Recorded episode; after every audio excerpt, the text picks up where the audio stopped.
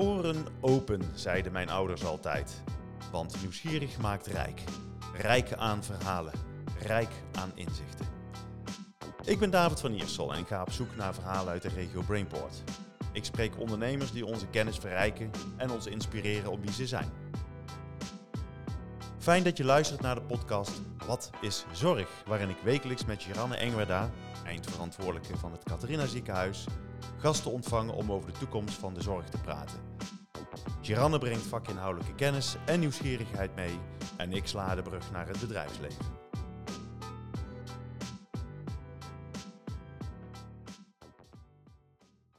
Vandaag gaan we in gesprek met Bas Zeper, CTO van Plasma Cure. Dag Bas, welkom in onze uitzending. Ja, dankjewel. Wie is, wie is Bas? Ja, je zei het al, CTO, ook oprichter van het bedrijf uh, Plasma Cure. Uh, opgeleid als uh, natuurkundige. Ik heb een, mijn diploma in Delft gehaald en ben daarna naar deze prachtige regio gekomen. Intussen is het mooier geworden dan toen ik er kwam. Hoe lang is Ja. dat geleden? Ja, dan praten we toch wel over een jaartje of uh, 30, 35 geleden. Oh, oké. Dus nog de natlab Ja, tijd. Dus ja. eh, met mijn natuurkundige opleiding heb ik eh, de stap naar Philips eh, gemaakt. Eh, met heel veel plezier daar allerlei eh, zaken gedaan. In, de, in de displaywereld, in de optische recording, eigenlijk allerlei zaken. Ik heb alles binnen Philips gedaan, behalve iets medisch. Dus toen ik uiteindelijk wegging bij Philips, toen pas ben ik in het medische wereldje terechtgekomen.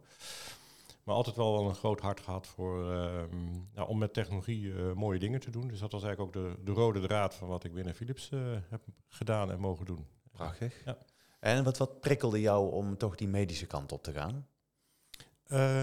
Het, het was in, in zekere zin toeval, maar de, de, de prikkel begon bij eh, de technologie die ik op de Te- Technische Universiteit Eindhoven hier eh, tegenkwam. Eh, en mijn ondernemershart zei van ja, er zit gewoon veel meer in. En dat ging om een medische toepassing. En dat is natuurlijk eigenlijk iets, ja, daar hoef je bijna nooit uit te leggen dat dat natuurlijk heel motiverend is als je iets in de zorg kunt doen met, met technologie. Ja, dus zo is dat eigenlijk. Maar toen had jij nog een, eh, een baas, die betaalde elke maand jouw salaris. Maar er was toch iets van een soort drang om toch iets voor jezelf te gaan doen. Ja, dus het laatste wat ik binnen Philips gedaan heb, dat heette toen corporate venturing. Dat was het eh, binnen het groot bedrijf toch een, eh, een nieuwe onderneming starten. Eh, dat ging toen over licht en textiel, heel ander. Ja, Ook erg leuk. Dus daarmee ben ik, was ik wel aangestroken om nieuwe dingen te gaan doen met, eh, met technologie. Eh, ja, toen die kansen zeg maar, binnen Philips minder werden, was dat voor mij ook het punt van ik ben zo verliefd geworden op, het, op dat stuk van het werk dat ik dat eh, voor mezelf ben gaan doen. Ja. mooi. En dat begon, want wij hebben elkaar leren kennen een jaar of vijf geleden. Ik weet Ja. niet hoe lang Plasma Cure toen op dat moment al bestond. Want hoe, laat, of hoe lang bestaat het, bestaat het al? Plasma Cure is in 2014 eh, opgericht. Dus dat is wel eens onderhand acht jaar. Ja, We gaan ja. richting de acht jaar. Ja, of hebben al volgemaakt. Ehm, dus dat, eh, ja, dat, dat, dat is een van de dingen die ik wel geleerd heb. Als je iets in de medische wereld gaat doen, dan, eh, dan duurt het heel lang. Investeren in geduld. Geduld, ja. eh, ja veel regelgeving voor goede redenen. Maar dat betekent ook wel dat je, dat je heel veel werk te verzetten hebt om van iets wat je van het echt, dus op het universitaire niveau ophaalt, wat natuurlijk toch gewoon eigenlijk conceptueel is, om dat te brengen naar het niveau dat het een vrijgegeven medisch device is voor eh, wat toe- toegepast mag worden op de markt. Ja, En dat is een aantal jaren geleden al gelukt, hè? maar goed, dus dat, is- dat is een lange weg. Ja. een lange weg. Ja. En, en die, die weg, heb je daar iets van meegepikt, eh Geranne? Heb jij ooit van Plasma Cure gehoord voordat we deze podcast gingen maken? Eerlijk gezegd niet. Nou, dat is, dat is niet Nee. erg. Dat is Nee. geen, geen Nee. drama.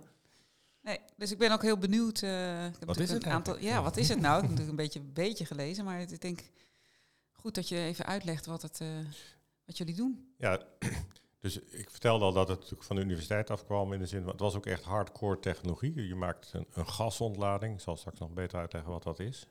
Ehm, en we, we zetten dat in voor het genezen van een chronische wond, of wonden die dus eigenlijk niet vanzelf eh, dichtgaan. Dus daar weer wat hulp eh, nodig hebt. En wat je eigenlijk doet is dat we met, wij noemen dat een plasma pleister of een plasma pad. We sluiten wat lucht op boven de mond. Mhm.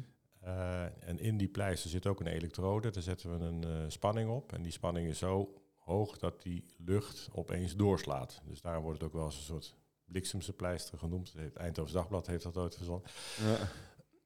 Omdat je dus, eh, en dat, wat dat, het is ook letterlijk een, een, bliksempje, dat zie je ook. maar die lucht die dus eigenlijk normaal niks, niks doet, die wordt heel actief. Je maakt ozon, je maakt allerlei geladen deeltjes. en de lucht is opeens actief om bacteriën te doden. En als je kijkt naar wonden die lang bestaan, dan eh, ontstaat daar een enorme kolonies van bacteriën, ook biofilms. Dus die moeten weggeruimd worden. Dat is het eerste aangrijpingspunt. Eh, en daarnaast zie je ook dat het, eh, het, het plasma, eh, maar het heet een koud plasma gasontlading, dat dat ook een, stimulerende werking heeft. Dus je ruimt niet alleen wat op, maar je zorgt ook dat je de, ja, de aanwas van, eh, van nieuw weefsel stimuleert. En deze magic die gebeurt eigenlijk in een, in, een, eh, in een paar minuten. Dus het is een behandeling die heel kort duurt. Eh, en stop je hem, nou, dan moet je hem dus herhalen totdat een eh, wond genezen is. En we zien nu dat dat met een herhaling van misschien twaalf keer, dat dat gemiddeld dat dat lukt om een wond dicht te krijgen. En, en met hoeveel tussenposes zit het dan? Twaalf keer en dan het... Ja, wij doen dat nu met één of twee keer per week. Dus, Oké. In het begin dachten we dat het nog vaker moest, maar eh, we zien dat we met één of twee keer al heel succesvol zijn. En daarmee sluit het ook weer veel makkelijker aan op de dagelijkse praktijk, wanneer een, een, een eh, patiënt toch eh, bezocht wordt of behandeld. Dus dat, is eigenlijk hoe makkelijk dat gaat. Dus het is eigenlijk een, een patiënt krijgt wat wij dan de, de normale zorg. Hè, dus een wond moet schoongemaakt worden, er moeten schone verbandmiddelen op. En tussendoor doe je deze behandeling. En die, ja, die kost dus eigenlijk maar een paar minuten, paar minuten extra. En komt het nou in de plaats van een andere behandeling? Of is het gewoon echt... eh, Het is een, eh, eigenlijk op, je, je past dit toe op het moment dat je ziet dat een wond natuurlijk ook niet, eh, niet geneest. Ja. En dan, dan heet het ja, geavanceerde technologieën om, om wonden te, daar, En daar zijn er een aantal van. Ehm, maar eigenlijk het is dus gewoon bovenop de be- bestaande, bestaande therapie. En dat zou, hè, en dat is dus het, waar we nu staan, dat je te kijkt van welke andere therapie zijn dan wellicht niet nodig, omdat dit eh, beter, sneller eh, en handiger eh, is. Negatieve druk is er één, maar goed, het is... Maar dat is natuurlijk een van de vraagstukken ook naast de veiligheid. Hè? Maar die, die, die hoorde hebben jullie al genomen, begrijp ik. Ja. Dat het gewoon een eh, nou, gebruikt mag worden en dat het een veilig product is. Ja. Dat is eh, inderdaad al heel belangrijk. Maar het tweede vraagstuk is natuurlijk van, goh, wat, wat voegt er toe en wanneer wel en wanneer niet? Hè? We zien natuurlijk ook vaak wel dat de kosten van de zorg snel stijgen, omdat eh, ja, ook nieuwe technologieën ook worden toegepast op plekken waar het misschien niet nodig is of niet andere zorg voorkomt. Klopt. Kan je dus, daar iets over zeggen? Ja, zeker. Kijk, als je natuurlijk nu kijkt, de, de wondzorg is best een, zou ik kunnen zeggen, een bleeder in, de- in het hele, hele gebeuren. hè. Dus het is een, enorm veel kosten, omdat het een wond die niet sluit, ja, daar gaat twee, drie keer per week de thuiszorg naartoe. Ja. Er wordt heel veel, eh, en, en dat zijn schrikbarende getallen, hè. dus de, Ja. de, en die zijn, er, die zijn onderzocht. eh, en de, die integrale gemiddelde kosten voor chronische wonden, eh die beetsvoet, open beenwonden, zijn 15.000 euro per jaar. En dat zijn natuurlijk, ja, vind ik, heel veel geld. Ja. Eh, als je het ook nog afzet tegen het aantal patiënten, dan praat je dus over eh, honderden miljoenen voor Nederland alleen al. En als je dan met een interventie komt die dat stopt, Ja. ja, dan, eh, dan draag je niet alleen natuurlijk voor die patiënt bij, want dat, dat, is, dat is mijn motivatie, maar je draagt ook zeker bij aan, een, aan de zorgkosten. Maar is het al zodanig geëvalueerd dat je dat kan zeggen? Van als we dit als we plasmacure gaan gebruiken, dan eh, ja, worden die chronische wonden worden genezen. Ja, dus we Want dan zou ik zeggen, appeltje, morgen doen, appeltje eitje. appeltje, eitje, doen we het dan nog niet? Nou, we zijn het eens. eh. nee, dus waar, wat wij gedaan hebben om het product vrij te geven, is dat je heel veel eh, ja, inderdaad veiligheidsonderzoek doet en dat Ja. je al enigszins laat zien dat het werkt. Maar eigenlijk, ik zeg altijd de vraag, je krijgt drie vragen: is het veilig, is het veilig, is het veilig? Hè? Ja. Dus of het werkt, is echt, is- komt later. Ja. Dus daar zitten we nu middenin. eh en we zien eigenlijk een slagingspercentage van, eh, van 60, 70 procent van de wonden die sluit met deze behandeling. Dat is echt heel hoog. Ja. Ja, met die data eh, gaan we nu ook samen met ziekenhuizen kijken van wat dan de, de economische factor is. Dus hoe, hoe, vertaalt dat zich weer naar, naar zorgkosten? Eh, maar dan heb je dit, dit soort getallen ook weer bij, eh, bij nodig. Ja. Maar Hey, ja, maar ik, ik ben ook wel benieuwd, want je bent wel begonnen met een pleister en tegenwoordig is het een pet. Ja, is een beetje wat je, de, de- het, het woord. Hè. Maar kijk, een pleister blijft zitten. Hè? Dus uh, in het, als, als je ergens pleister pakt, dan denk je die, die, die en, en wat wij bedoelen, je brengt hem even aan. Maar hij gaat ook meteen weer weg. Hè? Dus het is alleen tijdens de behandeling leg je even iets op die wond. Mhm. Waarop je het, uh, ja, het, het apparaat wat het activeert aansluit en uh, en that's it. Dus we hebben ook een beetje gekeken naar, natuurlijk, we hebben natuurlijk internationale ambities, dus we hebben gekozen voor een Engels uh, plaster. Of ik had gekund, maar we noemen het een pad. Ja, ja. ja, ja. Kan dus ook in onze koffieapparaat uh, ingezet worden. Maar ik zat jou te onderbreken, uh, Geranne. Ja, want kijk, op het moment ehm, dat je zegt van 30% van het verschil tussen niks doen en, en dit gebruiken is ongeveer 30, 40% misschien een resultaat. Dus het zijn natuurlijk gigantische aantallen. Uh, en als je daarmee chronische uh, zorg kan voorkomen, is voor patiënten natuurlijk in de eerste plaats uh, heel erg fijn. Zeker. Maar ook in relatie tot de thuiszorg. Ehm, ja, dan vraag ik, dan, dan, jij zegt het onderzoek loopt nu nog. Dus dan moeten we daar met elkaar goed naar kijken wat er uitkomt ja, dus en wat er ja, dat klopt. En, dus en hoe je ook, uh, ook, gericht het kan inzetten. Hè? Ja, dus dat klopt. Dus we hebben het onderzoek. Dat, dat, dat is een heel protocol hè, wat er allemaal bij komt kijken. Dus, uh, maar dat, daar krijgen we ook overigens de complimenten voor hoe goed we dat hebben opgezet. Want je ziet in de rondzorg niet vaak dat er zeg maar, onderzoek wordt gedaan over honderden patiënten. Uh, dat is ook een hele kostbare aangelegenheid. We hebben het het voorrecht, zou ik haast bijna zeggen, dat wij vanuit Europa daar een, uh, een ook een grote subsidie hebben gekregen om dat uh, te doen. Omdat het natuurlijk ook vanuit Europees perspectief erkend is dat dit iets is wat natuurlijk ja. niet bij de grens ophoudt als uh, ja. probleem. Dus wij kunnen ook echt onderzoek doen wat, wat het verschil maakt. En het is goed dat je die thuiszorg ook nog even noemt, want het, dat, we hebben ook het product ook zo ingericht dat je natuurlijk heel makkelijk naar die patiënt toe kan. Want waar zitten die patiënten? Die zitten bij heel grote, wel 80%. Dat neemt alleen maar toe buiten het ziekenhuis, die zitten gewoon uh, ook vaak niet mobiel uh, met het been omhoog. Uh. Ja, want dat is, dat is inderdaad mijn vervolgvraag van... Uh, je merkt ook met nieuwe technologie, dat vraagt ook iets van zorgprofessionals. En welke zorgprofessionals gaan hiermee werken? Of is het ook iets wat je bij wijze van spreken als mantelzorger ook zou kunnen toepassen in de toekomst? Ja, we hebben helemaal in het begin nog gedacht, de patiënt doet het zelf hè, ja? op termijn. Maar de patiënt kan vaak niet bij zijn voet of heeft, uh, als je diabetes bent, slecht zicht. Of dat, het is gewoon praktisch niet mogelijk. Ja. Um, we hebben het wel zo simpel ingericht. Het is echt gewoon aansluiten, drukken op de knop en het apparaat doet gewoon wat, wat het moet doen. Uh, dus een mantelzorger zou dat kunnen. Daar zijn we nu nog niet. Het is nu nog zeg maar, vrijgegeven voor dat wel een medisch professional, maar iedere thuiszorgmedewerker, uh, verpleegster kan dit gewoon, uh, gewoon doen. Dus de, de handeling zelf is heel, heel eenvoudig. Maar waar, waar, hangt het vanaf dat die mensen dat straks ook echt mogen doen?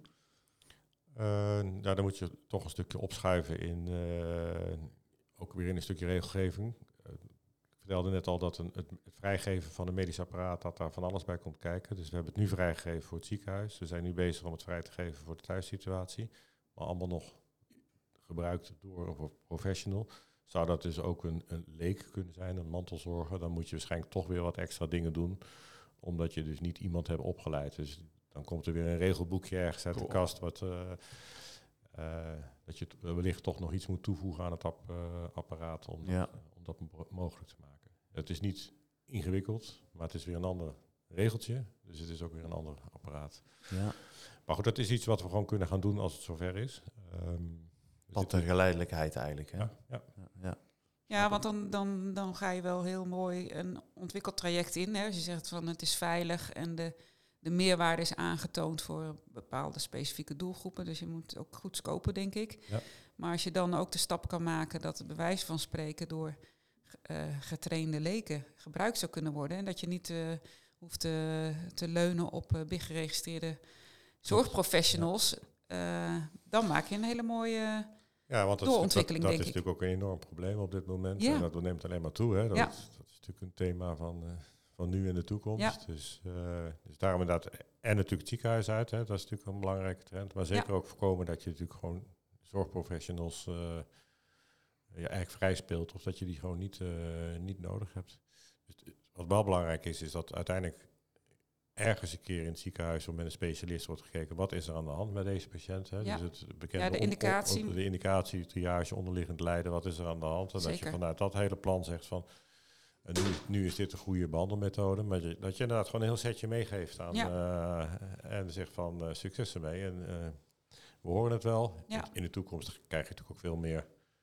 Dat je ook op afstand dat je dat kan volgen. Ja. Dus dat soort systemen, die ontwikkelen niet zelf, maar dat, dat verwachten we wel dat dat te combineren is. Ja. Interessant. Ja, Ja, ja. Dus gaat, eh, Bas, hoe, hoe, ben je nou georganiseerd? Want eh, toen we elkaar eh, op het pitchpodium tegenkwamen, Ja. toen was het allemaal nog in een soort van beginfase. Hoe ver staan jullie ervoor? Ik denk dat er toen nog misschien één of twee medewerkers net, net waren. En ondertussen zitten we met eh, ja, 18 mensen op de Hightech Campus. dus als, Ja. als locatie. Ja, en o- het opgebouwd uit eh, natuurlijk in eerste instantie het product ontwikkelen. Maar daarnaast, omdat we dat klinisch onderzoek doen, ook een heel klinisch team wat, daar, eh, wat daarvoor eh, zorgt. En dan alle regelgeving die erbij komt kijken. Ehm, ja, en dan zeg maar de, algemene zaken die je ook op orde moet hebben. Onder andere geld en dat soort zaken.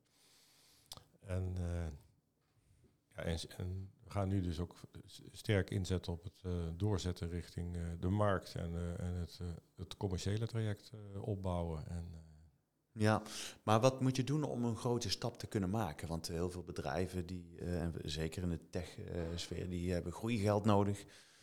zetten daarin heel erg in op R&D. vergeten soms ook wel heel erg het merk zelf, wat ze krachtiger in de, in de markt te zetten. Herken jij dat? Nou ja, ik, herken dat het, eh, dat het tijd eh, kost. Hè, dus, eh, maar we hebben dus. Ik, herken dat we, wat ik net al schetste, dat zeg maar de hele commercialisatie, daar zijn we natuurlijk altijd mee bezig, maar dat dat nu pas echt eh, kan, kan toenemen. Ehm, we hebben wel wat, wat, wat moeite gestoken ook om zeg maar in, in onze merk en, en vorm en uitingen. Dus dat wordt wel, wel goed opgepikt. Maar daar hebben we nog een lange weg te gaan, zeker. Maar ben je niet bang dat, eh, we gaan nou richting het negende jaar, hè, dit is best wel eventjes, en Ja. eh, het zijn nog wel eens stroperige processen door regelgeving, maar dat er eh, concurrentie in het buitenland op de loer ligt en dat je gewoon ingehaald wordt en dat je dadelijk bij je, tiende jaar, je, tienjarig jubileum, sorry, Mhm. in één keer denkt van verdomd, ik ben aan alle kanten ingehaald. Nee, dat is. dat- ja, ja en nee. Dus we hebben, de- er zijn een aantal bedrijven ook hiermee actief. En dan, dan krijg je wat smaakverschillen van hoe je dan gasontlading, dat plasma creëert. Ehm, ja, dat, ik zie dat nog een beetje als conculega's. Dus we zitten elkaar natuurlijk een beetje eh, te, kijken van hoe, hoe gaat het bij jou? Omdat we eigenlijk samen zeggen van we moeten die markt opleiden en eh, dat plasma iets toevoegt aan, eh, aan het geheel. Ehm, maar daar heeft nog niemand echt daar super grote stappen in gemaakt. Zijn er conculeggers uit het buitenland of zijn Ja. die ook hier in Nederland actief? Nee, ze zijn vooral in, vooral in Duitsland. En het, waar wij ons echt het, het verschil gaan maken is waar we het net over hadden. Dat we dat onderzoek doen, echt op honderden patiënten. Dat we echt onomstotelijk laten zien hoe goed het werkt. Eh, en dat is bij hun nog niet gelukt. Dus dat, en daar zie je ook dat artsen en de markt dan toch wat, eh, wat terughoudend is. Ze zeggen, ja, dan, dan blijft het in dat stadium van veelbelovend hangen. Maar als je natuurlijk echt laat zien, en dat er straks ook gepubliceerd wordt, wat, wat het verschil maakt, dat moet het de, de doorbraak richting de markt geven. Ja, en, eh, is dan de is- onderzoeksinfrastructuur in Nederland eh, beter eh, op dit gebied? Ehm, dat zou ik niet willen zeggen. Ik denk zelfs dat er in het buitenland een aantal locaties zijn waar, waar onderzoek veel meer als gewoon en bijna als business gezien wordt. Wij zijn wel heel, we hadden ons onderzoek ook Europees opgezet. Ja, toen kwam er COVID. Ja, Ehm, dus we konden eigenlijk ook niet eens, zelfs in Nederland, de, de ziekenhuizen nog, eh, niet eens bezoeken. Met, eh, dus, dus daar moesten we wachten, maar we konden natuurlijk al helemaal niet de grens over. Ehm, dus da- daarom hebben we het wel heel erg op Nederland eh, ingestoken. Ik zou niet willen zeggen dat, het, dat Nederland daar beter is dan, dan andere landen. Misschien. Maar sta, maar sta je niet te popelen om te zeggen, ik ga de grens over, ik neem een koffer mee en ik neem mijn spullen mee en ik ga eens gewoon kijken wat we in, in Amerika kunnen doen? Zeker. Nou ja, dat Amerika vergt weer nieuwe regelgeving, hè, maar dat, dat hebben we uitgezocht. Wat, dus we gaan dat zeker doen. Eh, daar heb je ook durfinvesteerders en die zeggen van, Ja. eh, nee, we zien het zitten en we geloven in jouw verhaal. En wij, wij stoppen daar gewoon bedrag X in en eh, ga maar eh, ontdekken, gaan we samen vliegen. Ja, maar dat, dat, die gesprekken die zijn er al. Ah, kijk, Ja, kijk nou komen we los. Nee. Kijk, dus en uh, ook investeerders die, willen graag zien dat je natuurlijk uh, dat je in je thuismarkt dat je gewoon de boel op orde hebt. Maar Nederland is voor ons uh, zeg maar helaas een hele kleine markt en ook niet een hele makkelijke markt, maar wel een markt waar we natuurlijk superveel kunnen leren. en waar we ook heel blij zijn dat we daar actief in kunnen zijn. Dus als klein bedrijf is een kleine markt best prima, maar uiteindelijk moet je natuurlijk toch ook gewoon kijken hoe hoe kom je in een grotere markt? En dan is zeker Amerika is uiteindelijk dan de, de holy grail. Uh, maar ook niet makkelijk, dus dat is... Uh... En mag ik nog een hele andere vraag uh, stellen? Waarom zijn jullie het pad opgegaan dat dit een medisch device is? Um, Heb je overwogen om, om dat pad niet op te gaan en Um, andere aanvliegroute te kiezen om, om, om ja, dit... Je bedoelt dat het gewoon geen medisch iets is, maar dan, dan wordt het bijna een soort consumentenproduct. Ja. Uh, ja. ja. Nee, dat, uh, dat hebben we niet gekozen. Uh, ik denk dat het ook belangrijk is dat, eh, wat ik net al zei, dat je gewoon goed kijkt wat is er met de patiënt aan de hand. Het is dus niet iets zoals dat je zegt van ik, ik pak een... kan ook schade toebrengen als je hem toepast. Ja, ja, ja. Nou ja, dat het is niet altijd dat het. Uh, ja, ik weet eigenlijk niet waarom we dat niet gedaan hebben. In de zin van. Uh, nou ja, weet je, ik, ik heb die video gekeken en ik dacht. Uh, als je het hebt over zelfzorg en goed ja. voor jezelf zorgen en ook voor je familie of, of vrienden. nou ja, je ziet hoe het ook ingewikkeld is het? En, maar COVID is, heeft het ook wel En ik kan me voorstellen dat sommige mensen niet zonder hulp kunnen. Hè? Net zoals we wassen en aankleden niet zonder hulp kunnen. Maar ik kan me ook voorstellen dat mensen dit wel zonder hulp kunnen. En misschien ook wel bereid zijn om daar zelf in te investeren. Dus, dat zeker. Hè? Ja, dus, dat, dat, vandaar mijn vraag. Ja. Nee, we, we, hebben toch wel de route gekozen langs de, langs ja, de medische specialisten. Ja. En uh, dat, die, dat die het uiteindelijk omarmen. Ehm, niet als een soort over-the-counter iets waar... ook, ook misschien wel qua prijsniveaus dat dat niet zo makkelijk zal zijn. Nou, ik zal hem nog eens, uh, nog eens uh, heroverwegen. In, uh, ah, het doet, het doet wel iets met je, deze vraag, toch? Ja, ja, ja altijd. altijd nou ja, kijk, we, de, ik ben ik betrokken bij discussies over hoe houden de zorg betaalbaar. En ik verwacht dat er ook politieke keuzes gaan komen, wat wel en niet vergoed gaat worden in de basispakket. En nou ja, en, dan, ik kan me voorstellen dat dit wel in het basispakket komt hoor, daar wil ik niet op vooruit lopen. Maar kan me ook voorstellen dat er steeds meer van mensen gevraagd gaat worden om ook zelf creatief te zijn. En als je de mensen de middelen hebt, hè, wat lang niet iedereen heeft, maar als je de middelen hebt om daar ook zelf in te investeren. Ja. Uh, hebben we dat niet meegemaakt nu de uh, afgelopen twee jaar? We, we, konden in één keer uh, de tests thuis doen. Ja. Um, en we werden geacht om dat maar te doen. En het werd steeds makkelijker en makkelijker. En ja. zie eens wat voor een uh, opschaalgrootte je dan hebt. Ja. Ja, en het is zelfs zo in het systeem nu dat als je als wij krijgen redelijk wat patiënten die, die zich bij ons melden van oh, mijn mond of ik lig eigenlijk klaar voor amputatie. Hè? Ja. Dus, uh, en hebben Want daar hebben we het over, over ja. die orde van grootte, zeg maar. Hè? Ja, dat, nou ja, goed, als een mond na jaren of na, na, niet dicht gaat, dan is de enige oplossing is natuurlijk toch een, uh, een amputatie. Het, het, gebied wat niet wil genezen weg te halen. Dus dat betekent, uh, ja, dat kan van teen tot voorvoet tot, tot onderbeen gaan. we hadden laatst ook iemand die dus, uh, en die hebben wij, er was alles al uitgeprobeerd. En uh, die was al ingestuurd naar de, naar de chirurg. En die had toen van ons gehoord, want waren we, we waren ook op tv geweest. En toen, uh, oh, even proberen. Dat snap ik heel goed, ja. En die hebben dichtgekregen. Zo. Ja. Dus die, ja, die is natuurlijk super blij. En wij ook super blij dat dat, dat, dat ook zo, zo werkt. Maar de, zo iemand, die hebben we dan nog bij, bij het ziekenhuis binnen weten te krijgen. Maar heel vaak is dat ook heel lastig. Hè? Als je als patiënt aanklopt bij een ziekenhuis, ik wil dit gewoon, dan, dan kan dat niet. Hè? Je kunt ook niet nee. zeggen, ik, ik betaal het. Nee, dat nee. kan ook niet. Nee. nee. dus dan moet je en terecht vind ik, hè? Ja. Want uh, wat, jij, wat jullie aan het doen zijn om het goed te, te onderzoeken, is ook heel erg belangrijk. Ja. Want je moet, vind ik, ook uh, het kaf van het koren scheiden en... Uh, voor je het nee, maar even bouwend op jouw idee dat je, maar, dan, dat, dat, je dan zegt van kan ik het dan gewoon ergens krijgen en, uh, ja. en doen, dan ja. uh, dat, ja. dat, dat, kanaal bestaat eigenlijk niet. Dus, uh, ja. ja.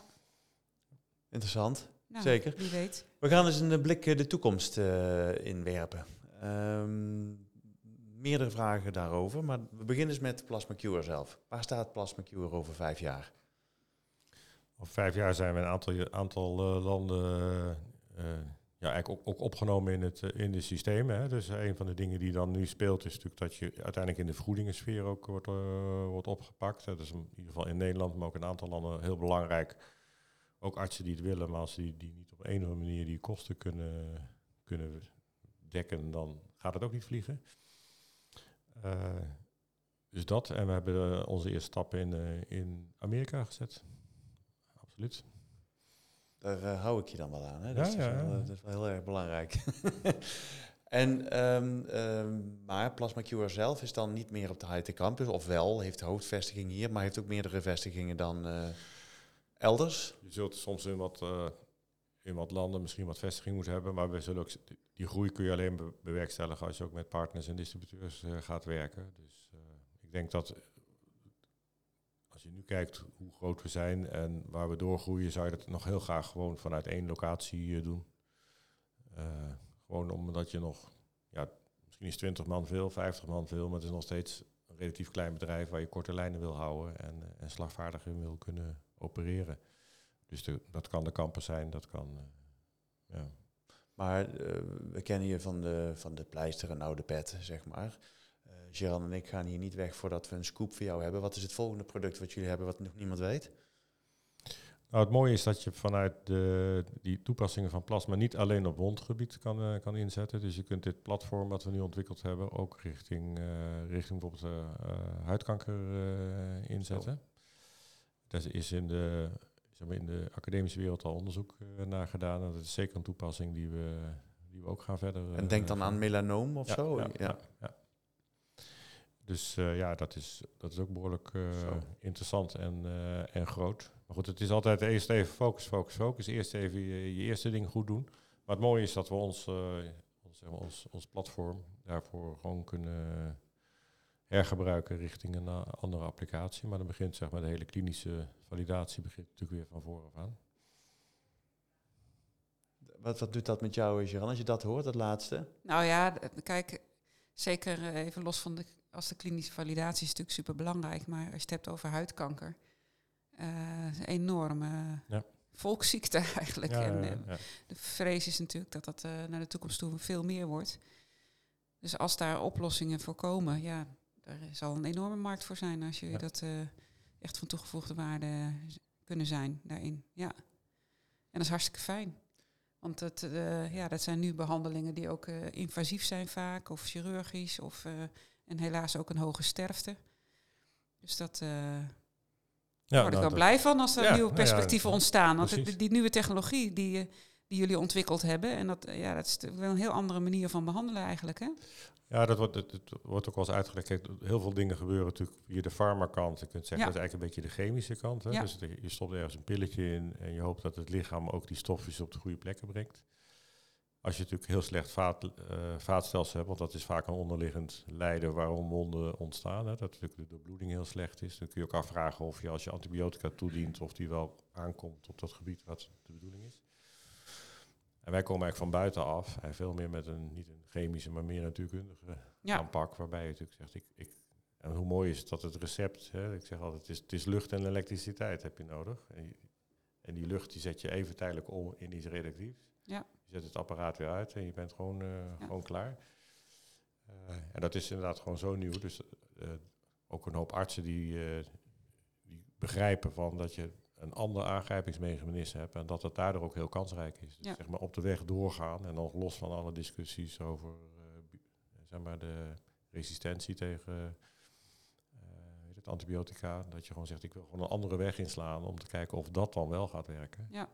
En ja, dat hebben wij dus in handen. Ja, ik hoop wel dat het betaalbaar blijft, Bas. Ja, nou ja. nou ja, dat, dat, ja.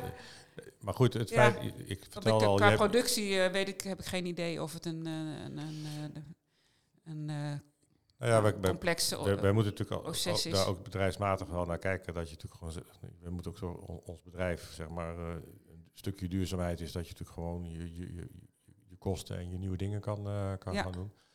Maar we hebben uiteindelijk, uh, ja, je vertelde net al iets van twaalf behandelingen nodig. Ja, en, en, dat is het. Hè. En het apparaat zelf, ja, dat krijg je er min of meer bij. Uh, iedere keer gebruik je een, zo'n pad. Ja. ja, dat, dat is het. Ja. Dus, En als het dan gewoon een, een standaard wordt toegepast, ja, met aantallen wordt alles uh, ja, is het goedkoper. Goed, hè, het is, het is goed schaalbaar, heel zeg goed je schaalbaar. Ja. ja. Ik heb het idee, en dat is het slot ook van onze, onze podcast, want we zijn alweer aan het einde, Bas. Ehm, van deel we- 1, hè? ja, we hebben dadelijk de pauze en dan gaan we weer verder, inderdaad. Het vliegt altijd voorbij. Maar eh, wij doen meerdere podcasts uiteraard. Maar eh, soms zit je wel eens met mensen aan tafel waarvan je denkt, pot voor drie, dat is toch een, eh, misschien wel een slapende gigant. En dat heb ik met jou ook. Dat had ik al vijf jaar geleden toen ik jouw verhaal hoorde voor het allereerst. En ehm, ja, ik hoop dat je gewoon je weg gaat vinden. En ehm, het heeft heel veel potentieel en je blijft daarin ook doorontwikkelen. Dat is heel mooi. Dus ehm, nou, we blijven in ieder geval met heel veel belangstelling volgen, Bas. Dus eh, dank dat je je verhaal wilde vertellen. Dank voor jouw aanwezigheid En dank in deze voor de-. Voor deze uitnodiging en eh, dat ik mijn verhaal mocht eh, doen. Graag gedaan. Tot zover deze aflevering van Wat is Zorg. Dank voor het luisteren. Blijf ons volgen op LinkedIn en Instagram en deel vooral je luisterervaring, zodat ook jij anderen inspireert.